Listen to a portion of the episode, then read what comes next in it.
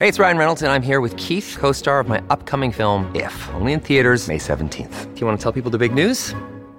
All right, I'll do it. Sign up now and you'll get unlimited for $15 a month in six months of Paramount Plus Essential Plan on us. Mintmobile.com slash switch. Upfront payment of $45 equivalent to $15 per month. Unlimited over 40 gigabytes per month. Face lower speeds. Videos at 480p. Active Mint customers by 531.24 get six months of Paramount Plus Essential Plan. Auto renews after six months. Offer ends May 31st, 2024. Separate Paramount Plus registration required. Terms and conditions apply if rated PG. This episode is brought to you by Shopify. Do you have a point of sale system you can trust, or is it a real POS? You need Shopify for retail. From accepting payments to managing inventory, Shopify POS has everything you need to sell in person. Go to shopify.com/system all lowercase to take your retail business to the next level today. That's shopify.com/system.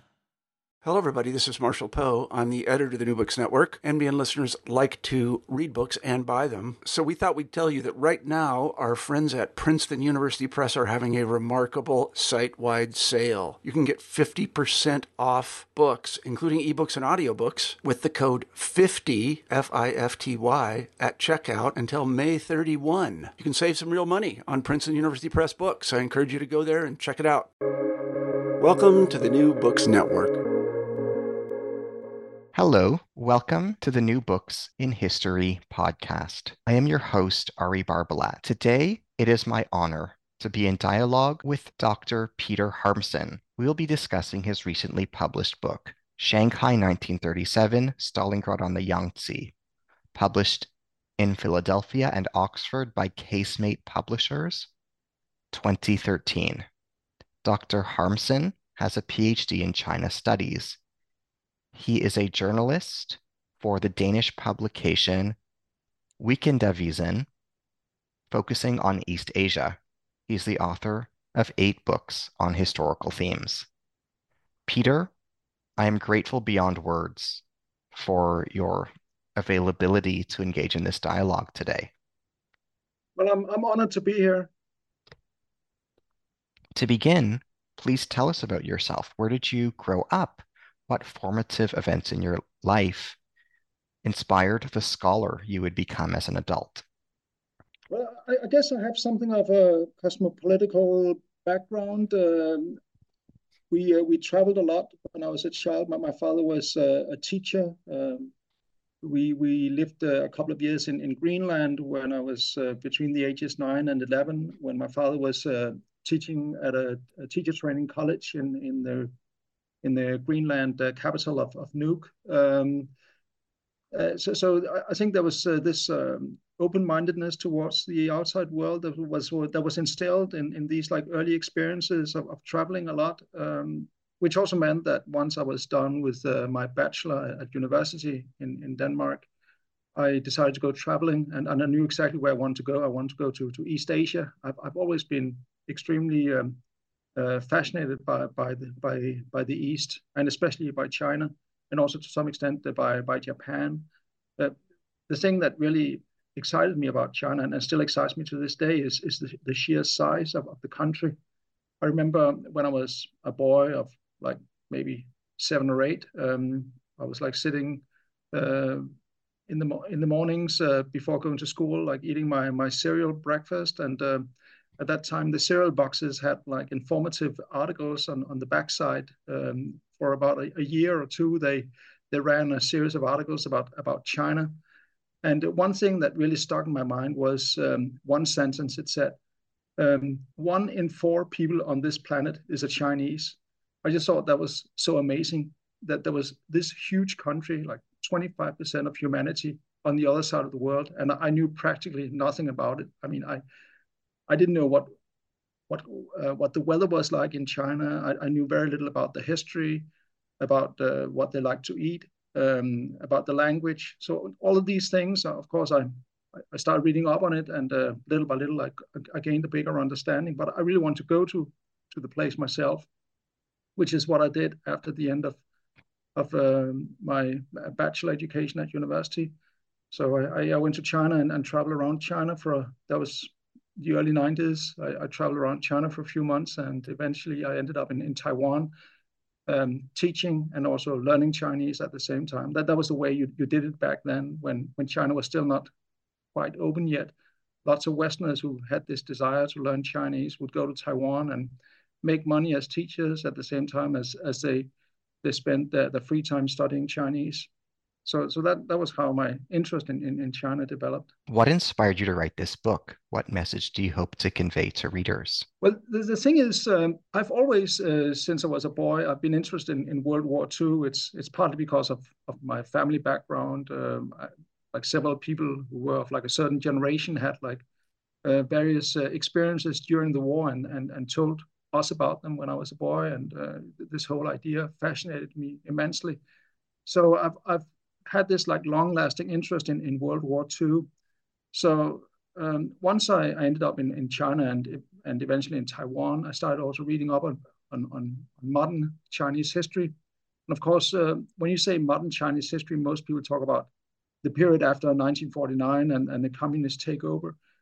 But I realized that there was this incredibly fascinating period just before 1949 that was not very well described in, in any Western language the um, the uh, era of uh, civil war and uh, and war with Japan that was formative for millions of, of Chinese and, and really um, molded Chinese society as we know it today. Um, and, and and given I had this like uh, I had brought this interest with me uh, in World War II, it was it was pretty straightforward to develop an interest in, in China in World War II. Uh, and, and one thing that, that struck me was when I started you know, looking at, at the available literature on the subject that very, very little was actually available in, in any Western language about uh, China in, in World War II, um, which is really um, which is really uh, so, so, uh, somewhat odd when you when you look at how uh, exhaustively World War II has been described in any other theater, theater on the planet. Mean, if you if you look at World War II in Western Europe, there are hundreds of books about, for example, D-Day or the Battle of the Bulge or uh, the Battle of Britain. Uh, it's it's been so exhaustively exhaustively researched and, and written about in, um, in, in the West that now you like his, historians like looking into the corners of corners of um, uh, of, of the subject area to find new things uh, things that haven't been been been talked about or written about in the past. Um, whereas in, in China, it was completely uh, virgin territory as far as uh, Western historians uh, were concerned. Of course, there had been some writing about about China in World War II, but when you compare with how you had like literally like miles of shelves with um, uh, um, with books about World War II in in Europe and in the Pacific, compared to what little was there in about World War II in China it, it, struck me that that something needed to be written. So so that's at a relatively early early date, as early as the 1990s, I was thinking about like I, I wanted to write a book about World War II in, in China. Um, then of course life intervened. Um, I got married and I got a job, so I didn't really have the time to um, to to write this book, uh, especially um, after I, I, moved back to Beijing as, as a correspondent for the French news, agency AFP. Um, I simply didn't have time to, to, to, to, write this book. So it was like put on the back burner for, for about a decade or so. And then around like 2012, 2013, I, I, I returned to, to this subject of writing a book, this interest of, of writing a book about World War II in China.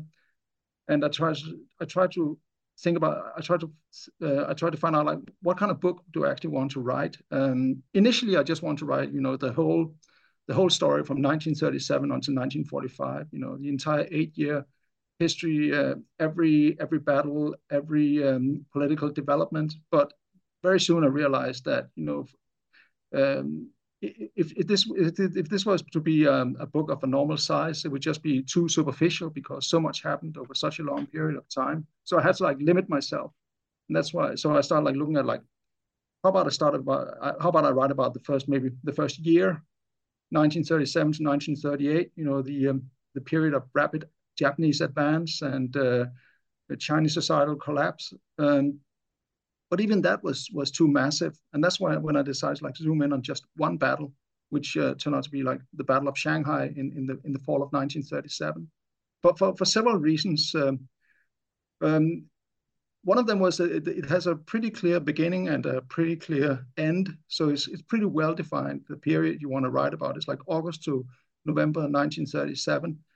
And also um, in terms of sourcing, uh, there were really a, an, an, enormous variety um, of, of, sources available in, uh, available in, in, all languages, Chinese, Japanese, and also the Western languages. Uh, Western journalists were uh, were there when, when the battle happened in 1937 and, and uh, wrote about it uh, eloquently for, for their newspapers and later also put out memoirs. So you had all kinds of like different angles uh, that you could that you could cover uh, in a book like that. What are the primary themes in your book? What story and stories does your book tell? Well, the primary theme or, or the thing I really wanted to convey was just the um, the enormity or the the, the huge scale of, of, of what was taking place. Uh, I really wanted to get that across to the readers uh, because so so little is known in the West about World War II in China. Um, one of the things that readers have told me after the book, book came out was uh, they were surprised that this battle had even happened. You know, they they maybe visited in Shang- to Shanghai or they had lived in Shanghai for for extended periods of time, and they had no idea that this had taken place in 1937. This this massive battle with tens of thousands of casualties and like whole districts um, uh, being annihilated in in in in in the um, uh, in the battles taking place. So th- this was what I wanted to convey first and foremost, and that was also why I decided to call it uh, uh, Shanghai on the Yangtze. Uh, when, when I when I uh, no no Stalingrad on the Yangtze. When, when I used this um, uh, this analogy, uh, Stalingrad, it wasn't really to, to suggest any one-to-one similarity in terms of like operational or tactical detail. It was more uh, just this this whole idea about uh, a huge uh, modern city with a, a, large number of civilians suddenly being engulfed in, in war, um, which I, I, think makes uh, makes the Shanghai battle uh, similar to, to, to Stalingrad, which is of course much better known in the West. Where, when, why, and how did the Battle of Shanghai occur?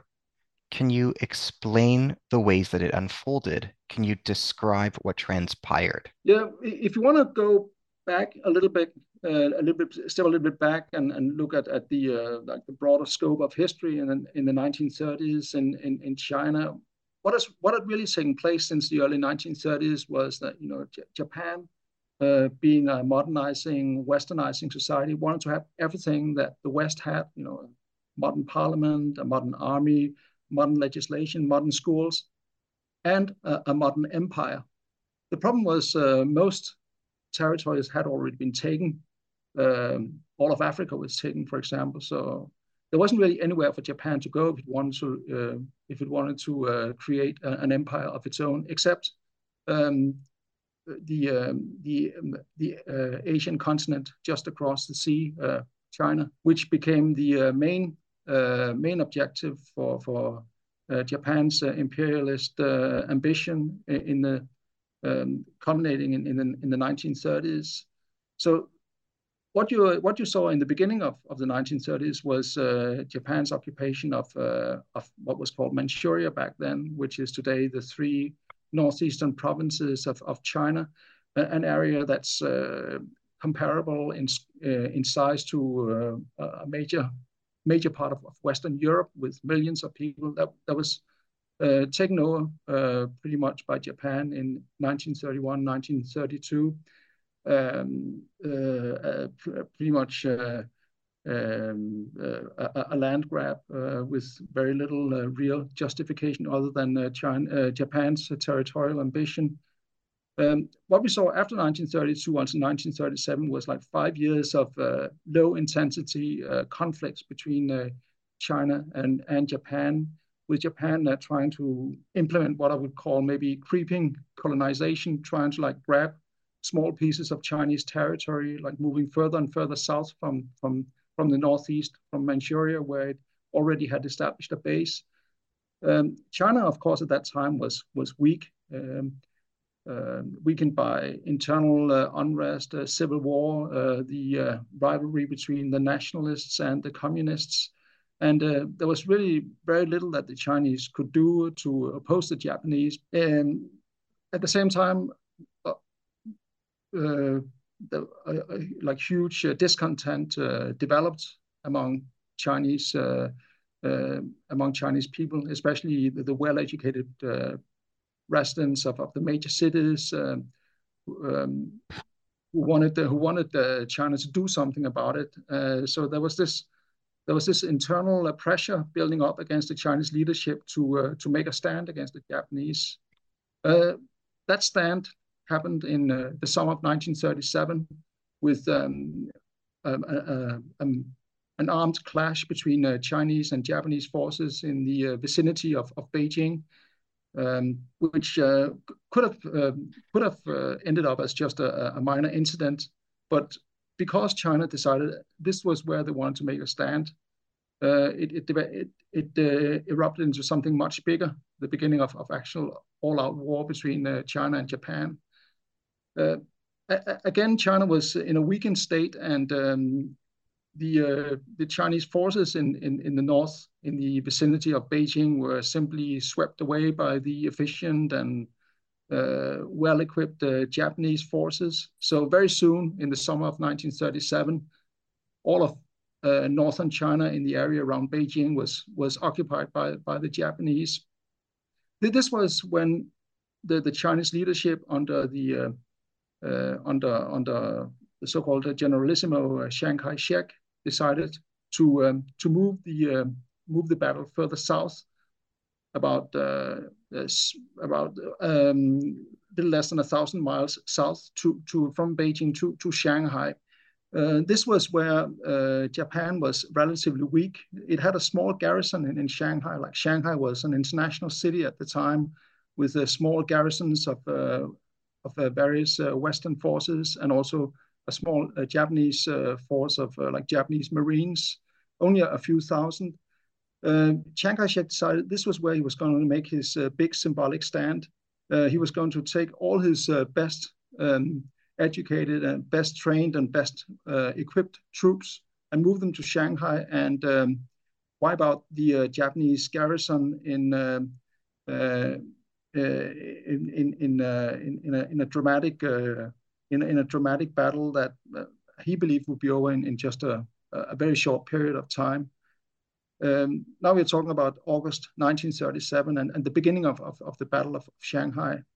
The, the problem was, uh, from, a China, from the Chinese perspective, that the Japanese garrison fought back much more efficiently than the, the Chinese had uh, expected, and also got uh, support from, uh, uh, from the Japanese Navy, which was anchored off Shanghai. Uh, and uh, as well as uh, Japanese parts of the Japanese Air Force that was present in the area, with the result that um, what Chiang Kai-shek wanted to be just you know a, a, a, brief violent battle that would have um, that would have uh, that would have developed into uh, or resulted in, in a major victory for him and uh, like a also a propaganda victory that could have like um, rallied the Chinese nation behind his leadership. This turned out to be a much more protracted affair, uh, which dragged on. First, it dragged on for days, then for weeks, then for months.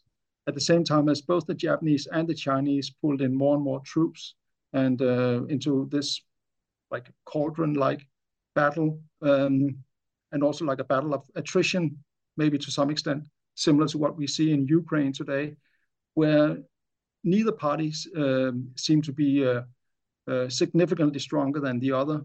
Uh, and you had this like kind of like stalemate like um, state of affairs that that that that uh, lasted for several weeks uh, and eventually for, for three months until uh, the Japanese, with a few like fairly um, innovative maneuvers, managed to uh, to to score uh, uh, an operational victory in, in the Shanghai area and take over the city and, and push out the, the Chinese. This episode is brought to you by Shopify. Do you have a point of sale system you can trust, or is it a real POS. You need Shopify for retail. From accepting payments to managing inventory, Shopify POS has everything you need to sell in person. Go to shopify.com slash system, all lowercase to take your retail business to the next level today. That's shopify.com slash system.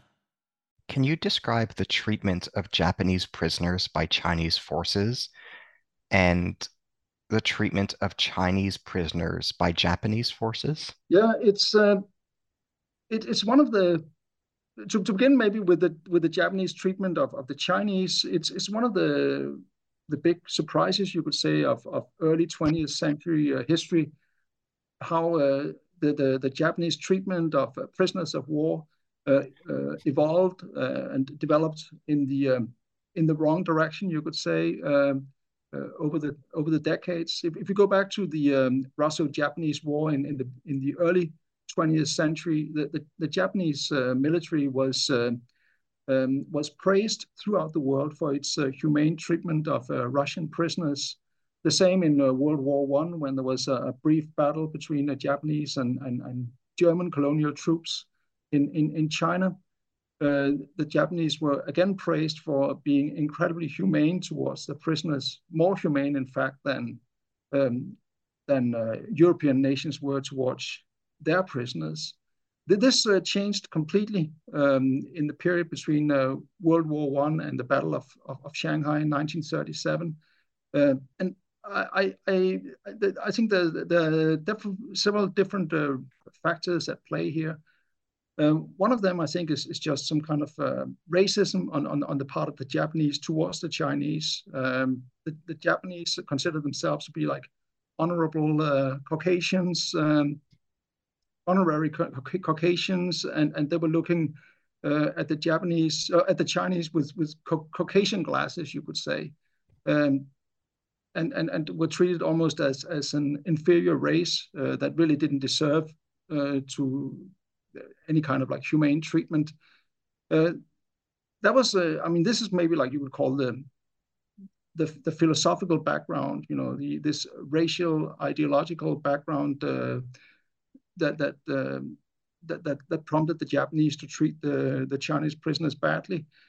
I think another reason was simply a matter of, of logistics. Uh, neither the Japanese army nor the Chinese army uh, in the battlefield in, in China in, in the late 1930s was really equipped to take over large uh, numbers of prisoners.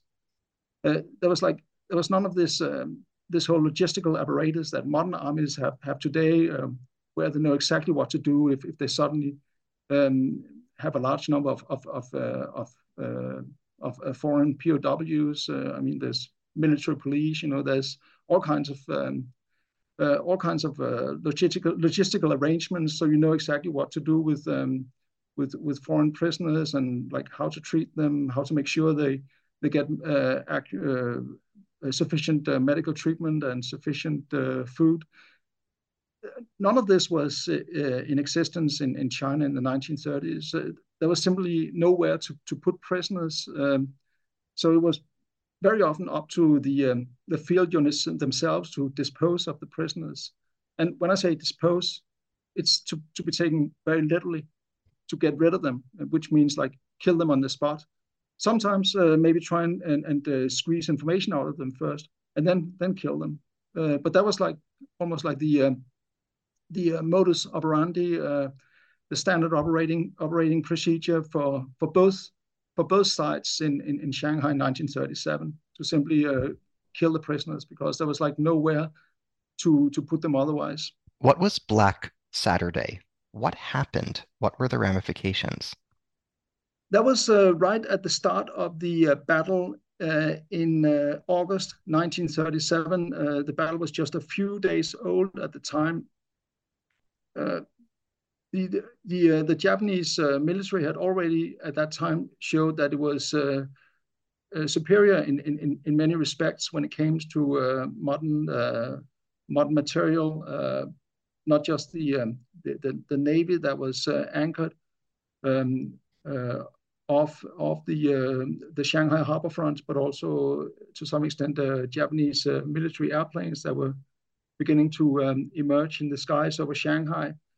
Uh, so th this was Black uh, Black um, uh, Black Sunday began with the um, with a with a plan developed by the Chinese military leadership um, with the help of a foreign advisor, an, an, American aviator known as Claire Lee Chennault, who later on became very famous uh, by the American public as, as a World War II uh, hero. Um, he he led he uh, he um, in cooperation with the Chinese he uh, he, he uh, developed this uh, pretty meticulous plan of uh, taking everything that, that China had in terms of military aviation and um, and deployed against the, the the, the Japanese Navy in the in the port of Shanghai, especially against an aging Japanese warship called the Izumo, which was used as kind of like floating artillery in support of the uh, of the Japanese forces uh, in the streets of Shanghai. The problem was that uh, this didn't pan out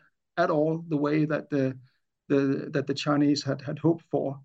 Um, the Izumo was not, uh, as far as we can see from the sources, hit at all by any of, of the of the Chinese uh, instead, um, some of the bombs dropped by the Japanese airplanes uh, veered uh, off course and, and uh, landed in the uh, civilian part of, of Shanghai. Um, some of the bombs exploded near two well-known Chinese hotels, also frequented by foreigners, and killed large numbers of, of civilians. Um, so you could almost call it the um, the, the, Chinese uh, Guernica, with reference to uh, Guernica in the uh, Spanish Civil War, which was also um, a showcase of, of what modern uh, military aviation could do to a civilian, uh, defenseless civilian population on the ground. It was kind of like a, a wake-up call and uh, like a, sh a shock to not just the Chinese public, but also to the public overseas about like the horrors of modern modern modern air war. What what could be done by um, by, by bombers uh, dropping their bombs on, on defenseless civilian areas, even though, of course, here it, was, it wasn't in any way uh, deliberate. It was uh, it was uh, the bombs were dropped in error. What does your research teach us about the psychology and sociology of revenge? Well, yeah, the um, the, the theme of the revenge theme is something that uh, popped up um, repeatedly in my research about uh, for, for, this book. Um, one of the um, early things, uh, one of the early incidents in the war uh, in 1937 was something that happened in uh, in the north of China before the uh, start of the Battle of Shanghai, um, in in a in a city called uh, Tongzhou, near near Beijing, where uh, which was like a kind of like a Japanese military city. It, it, had a it was a Chinese city, but with a fairly sizable Japanese garrison, which uh, when the war started in the north of China, uh, left the city to to go fight the Chinese uh, outside the, the, the, city gates and, and kind of left the civilian population, including uh, civilian Japanese and also civilian Koreans, uh, undefended against um, against Chinese soldiers. Uh, what what happened after the Japanese garrison left was that an auxiliary police force uh, staffed by, by Chinese, decided to um, turn against uh, uh, against the Japanese and carried out a, a fairly gruesome massacre against Japanese civilians in, in that town. a few days later, when, when the Japanese returned to the city, the Japanese military returned to the city, were, the soldiers were were horrified to see the way that the, the that the civilians had, had been treated. Um, of course, this was um, this was just just what the Japanese war propaganda needed in its war against uh, in its campaign against the Chinese. So of course this was like really this was like um, widely reported in, in in the in the Japanese media and also to some extent like blown out of proportion, and uh, it was something that uh, really uh, in, inspired the the, the Japanese uh, soldiers to um, even more gruesome acts of revenge against the Chinese as they uh, spread out into the uh, Chinese countryside and later on moved further south towards the Shanghai area. Like th this whole idea of, as I said, the, the city was called Tongzhou. So this whole this idea of like revenge Tongzhou was uh, it was almost like a slogan that like ran through the Japanese army and, and was was used sometimes as justification for for really horrific crimes against uh, Chinese civilians. How did German Japanese relations ebb and flow before and during the Second Sino Japanese War? Well, the uh, outbreak of the war in 1937 came at a pretty crucial point in, um, in you could say, like German East Asian relations. Course, uh, Hitler at that time was four and a half years into his uh, uh, in his regime in, in, in Germany, and whereas he was focused on, on Europe, he also had a certain interest in, in East Asia, mostly because it it could act as a counter counterbalance uh, uh, in in in the um, maneuvering, the political and strategic maneuvering against the Soviet Union, which was uh, um, in uh, which was uh, considered like Germans' uh, probably main European enemy. So so what Hitler and and the Nazi leadership needed was was an ally in the in the East that could that could apply pressure to the Soviets uh, from the rear and force uh, the Soviet army to have uh, a large number of its divisions lined up in the east as as kind of like a preemptive um, preemptive measure against possible attack. So the only real issue for, for, for the Germans at the time was should this uh, Asian ally, should it be the Chinese or should it be the Japanese? But for a very, very long time, until the mid to late 1930s, uh, it seemed that the, the Germans were banking on the uh, on the Chinese as their main uh, main Asian ally. Of course, they couldn't pick both. They couldn't pick both the Chinese and the Japanese, since the Chinese and the Japanese were mortal enemies. So they had to like make a choice. And also, pretty much until the beginning of, of the war in 1937, the, the, Germans decided um, we will we'll stick with the with the Chinese. Th this was partly because of traditions going back to the 1920s, like pre-Hitler, the uh, German um, the, the, German army uh, be, before the Nazi era was also invested to some extent in in in China and had sent advisors to to to the Chinese army to help them uh, uh build their organization and their war preparations uh, along German lines. So it was there was some kind of like bureaucratic inertia to some extent in in in, in Germany's uh, decision to stick with the Chinese. But as as the the war evolved, um, also an interesting thing is that um, uh, German advisors played a a pretty big role in, in Shanghai and in the defense of Shanghai as uh, um, as advisors to to the uh, to to the Chinese uh, officers uh, leading leading the battle. It, it seems that pretty much uh, every every command post in the field, as well as uh, the headquarters behind behind the front line, were, were staffed with with German advisors who sometimes got really really got their hands dirty and and and really involved themselves in in decision making. So so as late as like the fall of 1937. Um, the Germans were involved in the war pretty much on the Chinese side. But then, as as as the Germans saw how the how the war evolved, with um, with the Chinese losing all the time and the Japanese winning all the time, it was pretty obvious to the Germans that they had probably bet on the wrong horse. So this was kind of like the beginning of of um, of this major shift in, in German diplomacy in in in, in East Asia, where uh, little by little they, they changed um, uh, that changed their diplomatic allegiances away, away from the Chinese towards the Japanese, with the result that you know that we saw a few years later with the uh, establishment of the of the Axis, uh, including not just the Japanese and the Chinese and the Germans, but also the Italians, and you know this whole alliance system that was to become definitive for in terms of of how the uh, how, how World War II panned out. Who was Wolf Schenke? Why is he significant?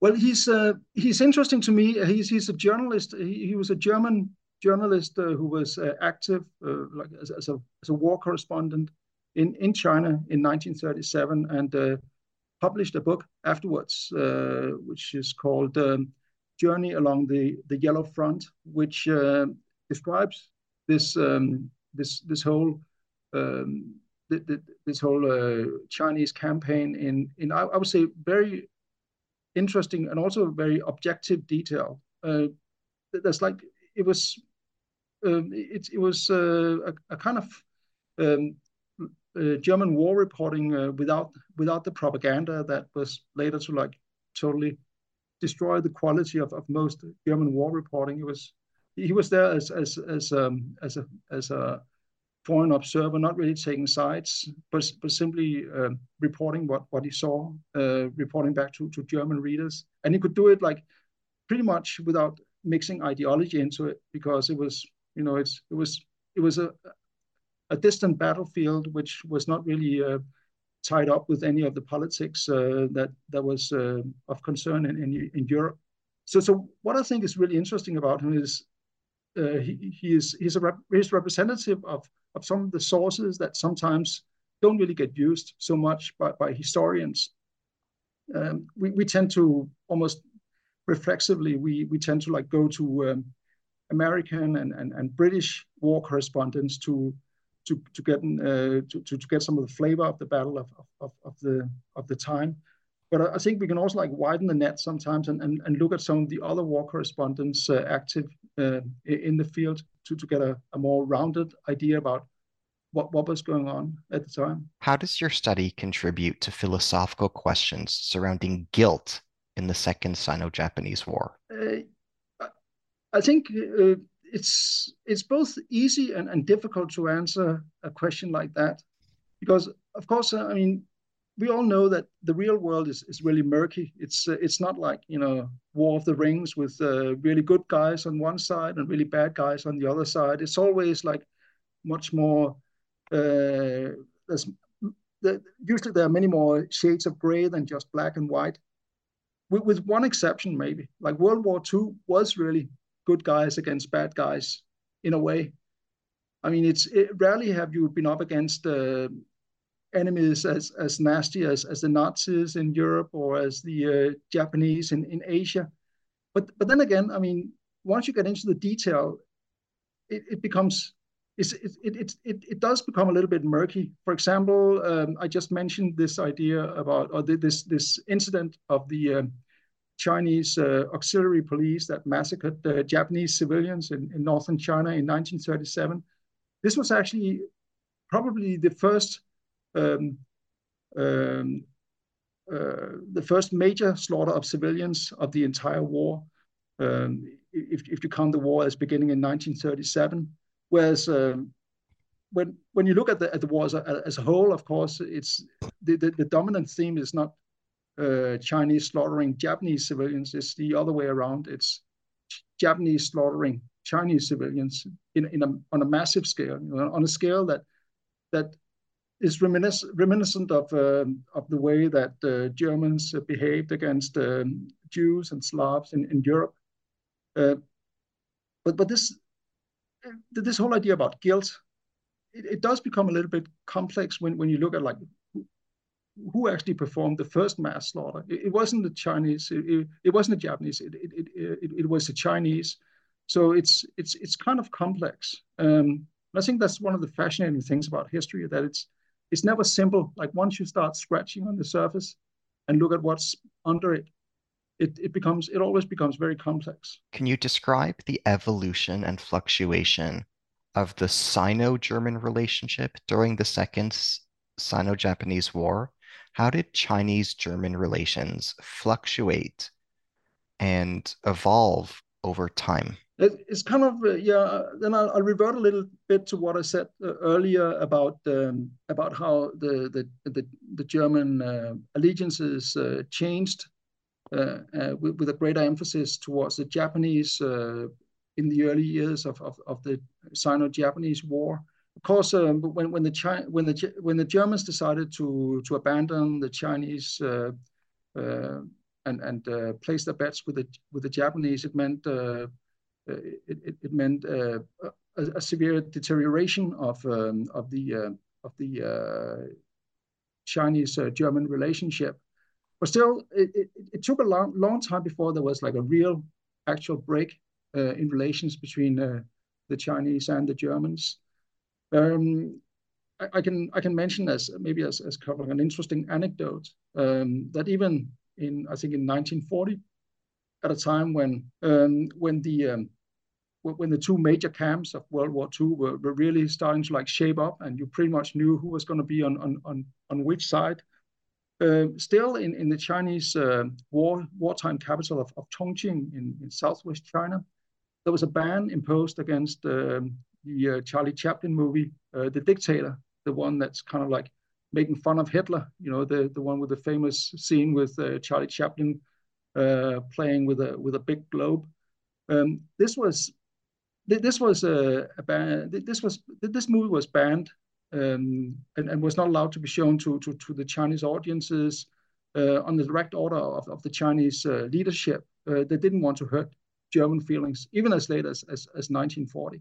So it wasn't like a clean break. It was little by little, and and some of these um, German officers who uh, who uh, uh, who acted on, on, on the Chinese side in, in the Battle of Shanghai and also later, they were considered friends of the Chinese nation. Uh, even later, uh, in the 1940s, and even, even after 1945, when after Germany, Germany's final defeat in World War II, uh, some of these uh, now elderly uh, former German officers were, were, still considered friends by the Chinese, and, and sometimes were even given like money gifts um, if they were, you know, if they had like material issues back home in, in post-war uh, in post-war Germany. They were given um, they were they were given uh, financial aid by, by, by the Chinese uh, as as a as a reflection of, of, of this gratitude that they still felt towards the Germans. How does your research recontextualize the life and legacy of Chiang Kai-shek?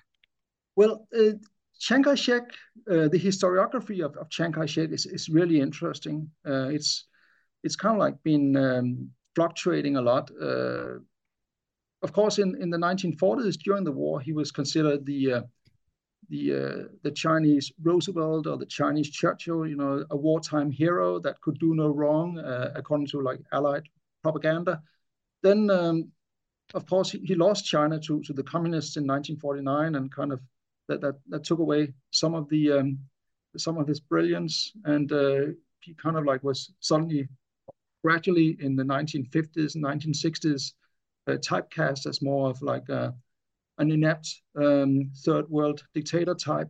Um, he was uh, he was um, he was a villain, but he was like our villain, so we had to like you know deal with him. But he wasn't he wasn't admired very much, especially not by by Western academics. Um, one of the uh, the books that uh, very much uh, ref reflects uh, this this view of Chiang Kai-shek in the post-war years as as inefficient and uh, and corrupt is uh, by Barbara Tuchman, the uh, famous uh, the famous historian, who wrote um, a lengthy book about Chiang Kai-shek and the uh, relate the cooperation between China and the United States in, in the war against Japan, where where Chiang Kai-shek and, and his regime was pretty much painted in very negative negative colors. So th this was the um, this was the view of, of, of Chiang Kai-shek for a very long time, uh, probably most of the post-war period until I would say the turn of the century. Uh, once we enter into the 21st century, I think there's been like um, there's been a movement to kind of rehabilitate Chiang Kai-shek, um, both in China um, and uh, in the West. In China, it's kind of interesting. It's tied up with you know great power politics. Uh, it's it's reflective of how mainland China and, and Taiwan, where Chiang Kai-shek eventually ended up after 1949, um, entered into a, a period of, of uh, detente in the, the, 1990s and the early 21st century, where one of the uh, things they had in common was, you know, uh, seeing Chiang Kai-shek as as a kind of uh, a heroic figure in the struggle against Japan. So that that that that was kind of like the uh, contemporary political context uh, that, that that caused him to to be re-evaluated uh, and to some extent rehabilitated uh, in China.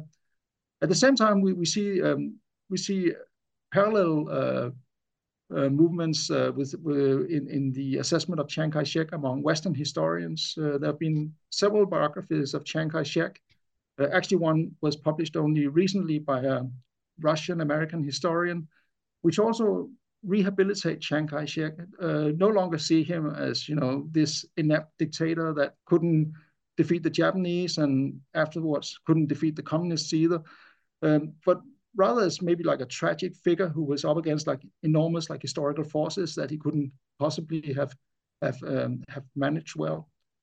So it's it's kind of been back and forth in terms of like reevaluating, evaluating and reevaluating Chiang Kai-shek. Now I don't know if maybe we are um, we are entering into a, a, new chapter in this historiography of Chiang Kai-shek. I, I, don't know, it's, it's it's early days, but I mean, we see, what we see right now between China and, and Taiwan with like growing tension um, and uh, uh, almost like uh, Cold War style um, a Cold War style atmosphere between China and Taiwan. Maybe this former consensus of uh, about Chiang Kai-shek as as an as a as a, an okay historical figure will, will now uh, be trans transformed into something more negative, especially from from the Chinese side. But it's it's still too early to say. Can you describe the role of journalism in the Second Sino-Japanese War? Well, the thing about the the Second uh, Sino-Japanese War, and especially the Battle of Shanghai, was that this was uh, maybe it's the wrong uh, way to phrase it, but it was almost like the perfect war as far as as the journalists were concerned, and especially the Western journalists. I mean, the, the Battle of Shanghai evolved around. Um, uh, a city center that was uh, under uh, Western administration, international administration, which meant that um, the belligerents uh, could not actually enter into there. So there was, there was of, there was of like the base where um, um, where, where, the um, where the journalists could kind of like set up camp, uh, and then from there they could like move both to the Chinese side and interview like Chinese commanders and Chinese soldiers in the trenches. Then they could get into a car and like drive a few miles, and then they would end up at the uh, in the Japanese trenches and do the same thing, talk to Japanese Japanese officers and, and, and Japanese soldiers. So, so they, they were able to, uh, to exhaustive, exhaustively uh, cover both sides of this battle. Um, so uh, I, I find it very hard to think of, of another another war where you know journalists could do the exact same thing, uh, talk to both sides at the same time, and, and give this like rounded um, understanding of, of, of uh, what was going on in the front line. In your opinion, what does the future hold for remembrance of the Second Sino Japanese War? As living survivors die out, how will this impact memory and scholarship in the next generation? Well, I think the same thing will happen in China as uh, is happening in the West. That as as as people who uh, actually experience the war die out, we will uh, it will be mo mostly a loss because we, we will we will lose this like last living link to to to the actual events, and uh, you know the um, the whole field will be much more open to groundless speculation or assumptions, uh, sometimes ahistorical assumptions about what was going on. Uh, you couldn't do that uh, 20 or 30 years ago. You couldn't like publish a book making uh, outrageous uh, claims about World War II because you know there will be veterans out there who um, who would immediately point out that this was not the way it was. You know, we, we lived through it. You know, you, uh, it's it's it's it's a it's completely it's a, it's a complete lie what you're putting out in your book. I mean, this um, this this uh, quality control will, will be missing in the future, um, and I think maybe in China it would be even worse because, um, of course, given the, uh, the, the nature of the political system in, in China, there's uh, very much like there's one single um, view of, of history that's imposed uh, on on on the public and to some extent also on professional historians, or at least a very um, um, limited uh, area that's that's considered uh, uh, uh considered relevant uh, territory for, for, for, for historians. Uh, so in, in, in, in China, it would be, uh, I, I, I, I fear that, you know, this, we will be see an even bigger distancing away from historical reality uh, once the uh, the war generation dies out.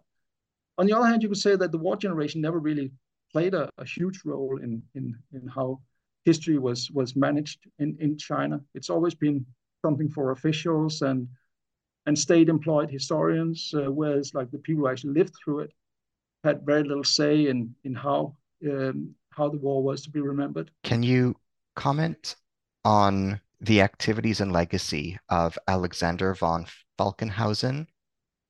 Yes, he, he was one of these um, former German officers who were considered uh, friends of, of the um, of the Chinese nation, and uh, it's it's interesting to kind of contrast the kind of legacy that he has in China compared with the legacy that he um, he has in, in, in Europe. He, uh, first of all, he's not very well known in, in Europe any longer, but he, he did play a role in, in occupied Belgium as um, as part of the uh, German military administration uh, after the uh, after the uh, Western campaign in in in, the, in 1940, and mostly seen in a negative light. Of course, of course, no no one liked the German occupiers anywhere in Western Europe. So simply given like his function in, in the German army as German army as, as, as, a, as a leading member of the occupying force means that he has left a pretty negative um, legacy uh, in, in Belgium and, and in Western Europe as a whole. In China, it's completely different. He is, um, uh, when he's described in, in, in Chinese historical works, uh, and his uh, his role is um, as, as, as a as a ranking uh, as, a, as a ranking advisor to Chiang Kai-shek comes into focus. It's it's mostly in, in a in a kind of heroic light. Um, very little negative is, is said about him, uh, and uh, even in in the early post-war years, uh, right after 1945, when it wasn't you know it wasn't really politically correct to uh, have anything to do with former German military people. Chiang Kai-shek was in, in, in touch with uh, Falkenhausen and uh, even helped him out economically. Can you describe the different kinds of atrocities and cruelties that were perpetrated during the Second Sino-Japanese War? Well, the, the, the, big you know atrocity with a with a capital A is, of course, the, the rape of Nanjing, which happened just a, a few weeks after the end of the, the Battle of Shanghai in, in 1937. Um, this is partly a reflection of, of uh, China, official Chinese historiography. There's been a decision to, to really zoom in on, on, on this particular atrocity, uh, which was, of course, per se in many ways because of the many people who died and also because it the way they died and the, the fact that it took place in, in the in the capital of, of, of China at the time, Nanjing, you know, it's like it's cruelty uh, combined with uh, humiliation of, of the Chinese people that that, that made it such a, such a traumatic um, incident uh, in, in in Chinese history. But the fact is that there were many rapes of Nanjing taking place in China both before and after. I mean, it was it was um, it was almost almost like a routine uh, when when the Japanese army had taken over a, a, major city, you know, to go looting, go killing, go raping. Um, it, it, was uh, it was taking place uh, on such a massive scale that you know it's hard to find parallels anywhere in history, except of course the the German behavior in, in Europe, and especially Eastern Europe um, in, in the early 1940s. In what ways can Holocaust studies and Second Sino Japanese War studies interact with one another, learn from one another, and mutually benefit one another? How can the two fields grow from intellectual exchange between scholars and scholarship? Uh, it's it's kind of a tough question because uh, Holocaust is really unique in history. It's it's hard to think of anything just as, as exactly that gruesome taking place before or after, uh, and also something as shocking taking place in, in what was considered uh, a civilized uh, European nation. So, it, to some extent, uh, the Holocaust is unique, and and and is there's a reason why it's being treated as such by by historians. But then on the other hand, uh, there are also features of, of the Holocaust that you see in, in other similar mass murders elsewhere in, in history, including in, in China um, in the 1930s and, and 1940s. Um, especially this idea about uh, perpetrators and, and bystanders and, and victims, uh, this like classical distinction of, of people.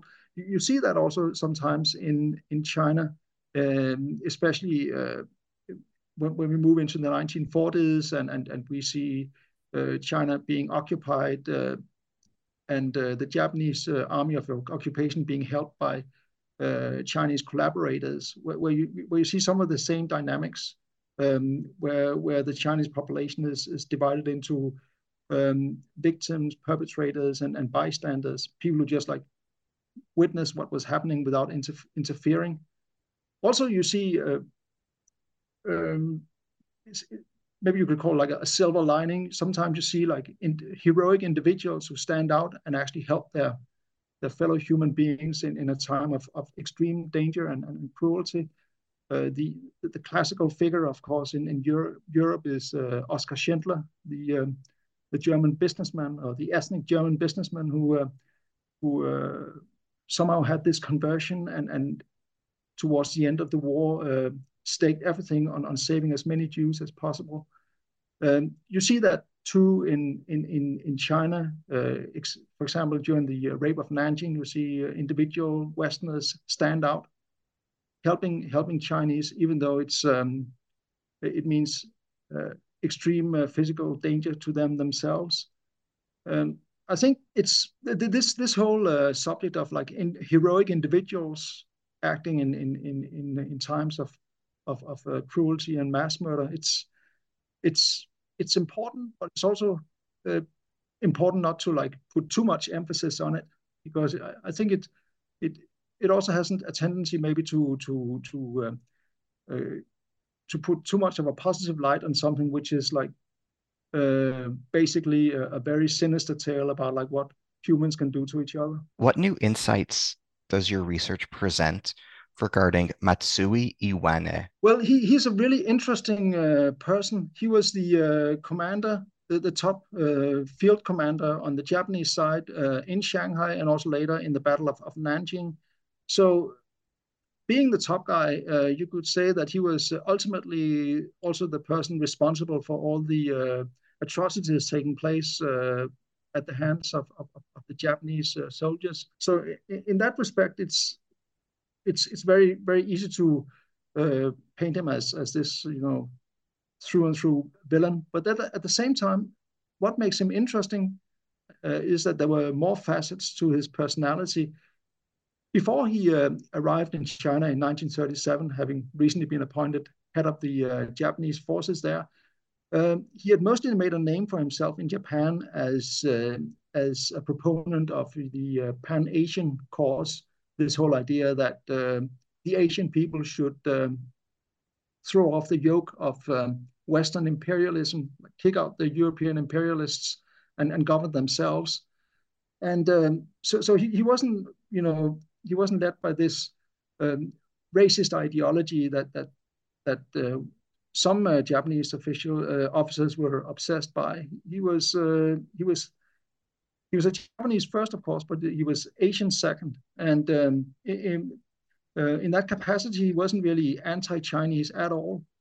Um, actually, he, he, had pinned uh, some hopes on, on Chiang Kai-shek in, in the past as, as, so, as a political figure who could uh, help in this uh, larger endeavor of, of uh, pushing out the, the Western imperialists from Asia. The thing is that uh, Iwane uh, Matsui was uh, later on severely disappointed by, by Chiang Kai-shek because Chiang Kai-shek decided in late 1936 to ally himself with the communists to, um, to fight against the Japanese. Um, Matsui Iwane saw that as, as kind of like a betrayal uh, against the Japanese, which probably served to reinforce the um, the um, the severity with which he uh, waged the campaign against the Chinese. Can you elaborate on Bai Chongxi's role in the events that you chronicle? Yeah, he was uh, one of the um, major um, uh, major. Uh, he was one of the senior officers in, in, in on, on Chiang Kai-shek's staff, but uh, he's interesting uh, in in several different ways. one thing that is immediately interesting is the fact that he was actually a, Muslim, uh, so and representative of uh, China's uh, Muslim uh, minority, and also uh, representative of the fact that Chinese Muslims sometimes re- reach fairly high ranks in, in, in, Chinese society. But that's kind of like maybe an aside. Um, what's interesting was that he was also representative of um, some of the cliques that um, uh, within the uh, Chinese officer corps that Chiang Kai-shek did not have complete control over. Um, he managed to, Chiang Kai-shek managed to uh, get Bai Chongxi and some of the other generals to unite behind him in the war against Japan in 1937. But it, it, was like a constant battle to um, to um, to to satisfy uh, localized interest uh, represented by these generals at the same time as as they, they formed uh, a unified front against the Japanese. So it, it, was like this constant tension that Chiang Kai-shek was uh, facing throughout the war, uh, beginning in 1937 and, and also before that and, and, and, and after. Um, this tension uh, between, uh, between uh, rallying the nation and, and at the same time making, making the, the local power holders happy. So it was really hard for for, for Chiang Kai-shek to really be an effectual leader, which is one of the reason why he, reasons why he had this kind of uh, somewhat mixed legacy that caused him to be painted as, as an ineffectual leader for most of the post-war period. Can you comment on the use of poison gas by the Japanese? Yeah, uh, it's uh, it's it's a bit of a complex issue uh, because uh, so much his, his historiography uh, and history writing in, in China is also tied up with the official propaganda. So sometimes it's hard to to tell where propaganda stops and historical fact begins. Uh, but it seems like based on on the evidence that had been, been brought forward by the Chinese, both during the war and, and by histori- Chinese historians after the war, it seems to be pretty clear that the, the Japanese were carrying out uh, chemical warfare on a fairly large scale in, in China during most of the war years. And also, by the way, uh, uh, bacteriological, um, like biological uh, warfare as well. Uh, so all of these things were that were actually banned by by the Europeans. Uh, the, the, the Japanese just you know did on a fairly large scale in, in, in China. You often allude to analogies from European military history applied to the conflict, such as Verdun, Stalingrad, etc. For example, there's a chapter in your book called Verdun of the East.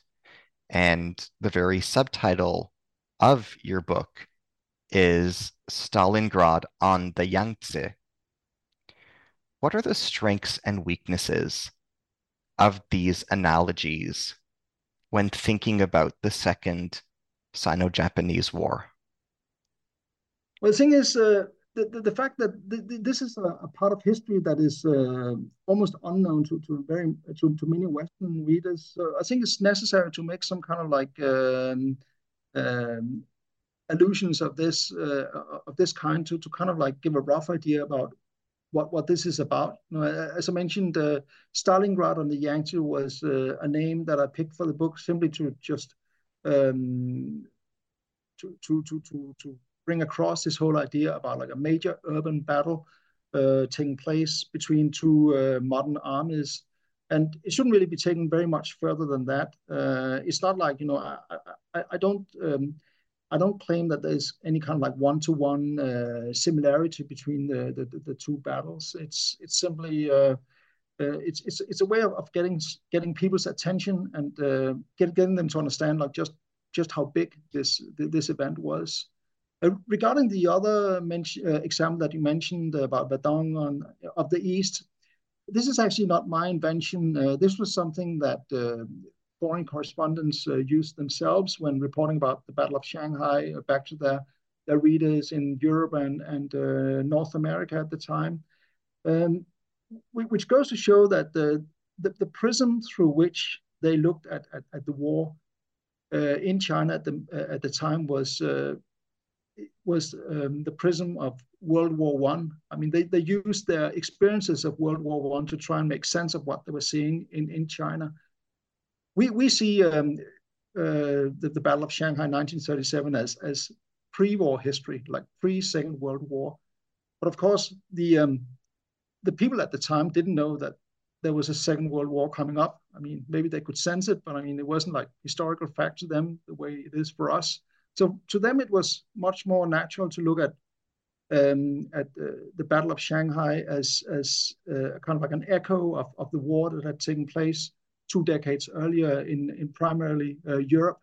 So so this, uh, for example, the the stalemate that um, evolved uh, north of Shanghai in the months um, in the in the fall months of 1937 uh, was very similar to what had been experienced in, in Western Europe in uh, from 1914 to 1918, with like defensive weaponry being more effective than uh, assault weaponry, uh, with artillery playing a, a big role, you know, with, with front lines moving um, very little, if at all, at the cost of uh, enormous um, um, like sacrifices in, in life on, on both sides. So, so to, to the contemporaries, it was simply a way of, of making sense and, and, and getting the message across to, um, to, to, to the readership. We also have to remember that both the journalists who um, wrote about the war in Shanghai and the uh, audience back home that read about it were people who very often had uh, direct first-hand experience of, of World War One. So to them, it was natural to make this kind of comparison.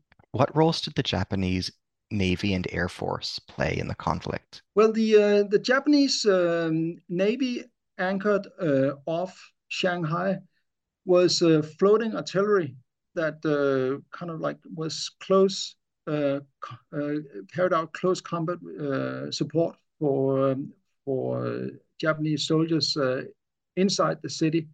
And, and this was a role that pretty much continued throughout the campaign uh, right until November 1937 when the, the Chinese were, were pushed out of Shanghai. Uh, also, the, uh, the, the Japanese Air Force uh, played a, a, growing role in, in, in the battle. Initially, uh, of course, it was limited uh, because of the lack of available airfields, but gradually as um, as the Japanese uh, expanded their the, the, area under the control in the Shanghai um, Sh Shanghai region, and, and also as uh, aircraft carriers were sailed in from Japan, um, the the Japanese Air Force became a, a growing and a more uh, decisive factor in, in the battle, and also was kind of like a harbinger of what was to come in in World War II, where especially air power was going to be much much more significant than it had been in, in the previous conflict from 1914 to 1918. So people who were astute and were keeping an eye on, on uh, the development of, of, weapon technology at the time, they, they might have gotten, a, got an inkling of what was in store just a few years down the road with uh, the outbreak of, of World War II. Can you describe the different manifestations of female suffering in the Second Sino-Japanese War? Yeah, uh, it's I, think that maybe there are not very many aspects. Uh, I think it's it's more the, the same thing that, that happened with um, with uh, awful regularity every time the Japanese had taken over a, a, a, new city. I mean, the, the mass rape of the female population, um, which uh, I think was was uh, a combination of you know uh, Japanese uh, soldiers having been in the field for a long time without uh, female company, combined with a very lax discipline in the Japanese army when it comes to this particular aspect. Uh, generally speaking, there wasn't there was very little done by the uh, Japanese officers that uh, in, in terms of reining in the um, the the private soldiers when they went on on like um, on on these uh, when they went like searching for for for, for local local women. Um, which to some extent like backfired on, on the Japanese later on because I mean if, if there's like no discipline uh, when when you don't tell the soldiers to behave uh, towards the civilian population, you know you you, you get an undisciplined army that also may not um, behave uh, optimally in, in in battle. So uh, once we moved beyond um, the, the, the rape of Nanjing uh, in in late 1937 and early 1938, with a massive rape of of uh, Chinese women, uh, th there were some uh, systematic efforts by the Japanese army to try and and and um, and and uh, rein in the the behavior of, of the private soldiers. Can you tell us about the history of military technology employed in the conflict? Yeah, I think I think uh, yeah the, the most important thing is is uh, this um, idea of of how uh, air power and and uh, more modern weaponry uh, turned out to be decisive in, in the battle of of of, uh, of Shanghai. I mean, it, it wasn't like the, the the the raw numbers that that really counted. It was like who had the better technology and, and also the better training. And those were the Japanese, even, even though there were fewer than the Chinese throughout the battle, they, they still prevailed, largely because of, of, of, better, better weaponry and, and better, better training. Who was Henry Johann Diederik de Fremery? Why is he noteworthy? Well, he's uh, interesting because he was a, uh, a Dutch officer uh, seconded to the um, Chinese army as uh, an observer. Um, he was sent from the uh, Dutch colony of um, uh, East India, uh, currently Indonesia, and officially with the task of of, of just yeah, just observing and maybe giving give give scattered advice to the Chinese. But in fact, he was there as as a spy sent by the Dutch colonial government in Southeast Asia. They, they wanted to see a um, what China was up to, and b what modern uh, modern modern uh, military technology could do in the battlefield. And his reports sent back to the Dutch colonial administration in in East India is East in the East Indies is is pretty interesting reading, especially his interest in in um, in, in, in, Japanese uh, landing craft uh, used uh, to uh, disembark soldiers uh, near Shanghai and, and also to, to, to take soldiers across uh, major rivers in the Shanghai area.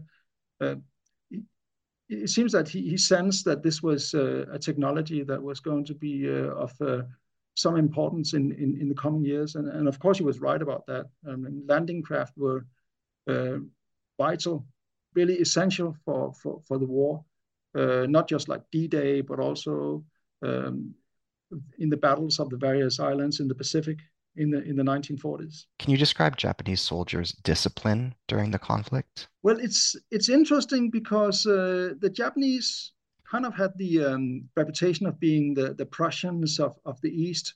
You know, people, uh, soldiers uh, who were under immense discipline and uh, iron discipline, and uh, where the slightest infraction was uh, severely punished by by the officers. Uh, that, that was the um, that was the reputation that the Japanese had based on uh, their conduct uh, both in the war against Russia in 1904, 1905, and in, in the war against the, the Germans in 1914 uh, in, in China. Uh, so people really expected them to behave similarly in the war uh, in China. the, the fact that they did not and that they um, committed these uh, atrocities uh, in, in, in several conquered cities, uh, Shanghai, and, and, later Nanjing, was, was really a, a shock to, to many uh, observers, especially Westerners, but also some Chinese who, who thought that, um, that the arrival of the Japanese would, would mean order, maybe stern, stern order, but at least some kind of order. And instead, what they got was chaos. So uh, it, it, it, it, turned out that, that this whole idea of, of uh, the Japanese as being immensely disciplined was uh, uh, somehow, uh, to some extent, an illusion. Uh, it's a little bit unclear, perhaps, why it turned out to be like that. Uh, I think one of the reasons was that very soon after the war in China started in 1937, Japan had to draw on its reserves. Uh, people who had, hadn't been in the army for several years um, people who are sometimes like relatively uh, old, like you know mid mid thirties, who were suddenly like pulled back from civilian life into into uniform, and uh, simply hadn't got used to the um, to the discipline of the army and and uh, behaved uh, um, very much uh, like civilians in in uh, in the battlefield, like panicking, uh, suddenly carrying out random acts of violence against civilians, maybe under the. What is your book's contribution to the history and historiography of World War II? Well, I think the most important thing is my book, along with other books that have been published uh, recently, I would say over the past decade or so, um, is that we uh, we try to open up a new field for World War II history. I would say maybe the last unexplored um, area of World War II history. As I mentioned earlier, World War II has been exhaustively researched and written about um, when it comes to Europe, when it comes to um, the war in, in the Pacific, when it comes to the war at sea, the war in the air, the occupied territories in, in Europe and Asia. The only thing that really still needs um, the historian's uh, gaze is uh, China in World War II. That, that's really a major white spot. And I think my contribution, but not my book alone, but other books that have also been published uh, over the past decade or so, are trying to like gradually fill in this blank.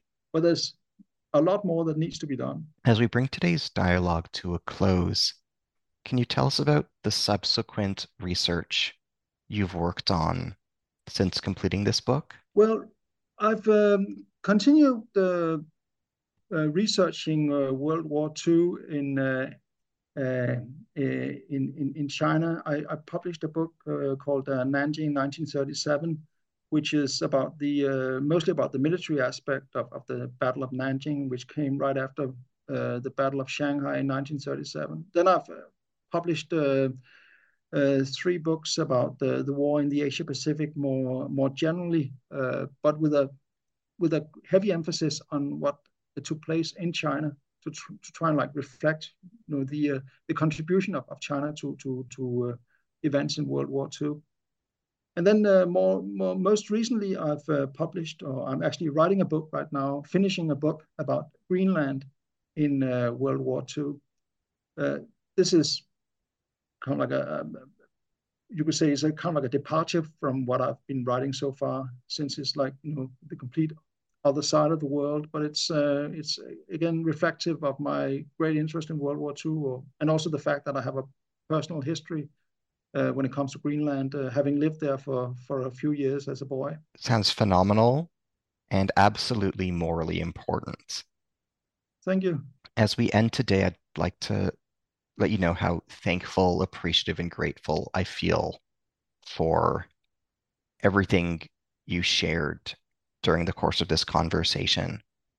I can hardly thank you enough for your wisdom, erudition, eloquence, and generosity in everything you bequeathed during the course of this dialogue. Well, I, I thank you very much for giving me this opportunity to, to talk about uh, my favorite subject thank you. I'm so grateful, and I absolutely appreciate how magnanimous you have been with your time and your attention.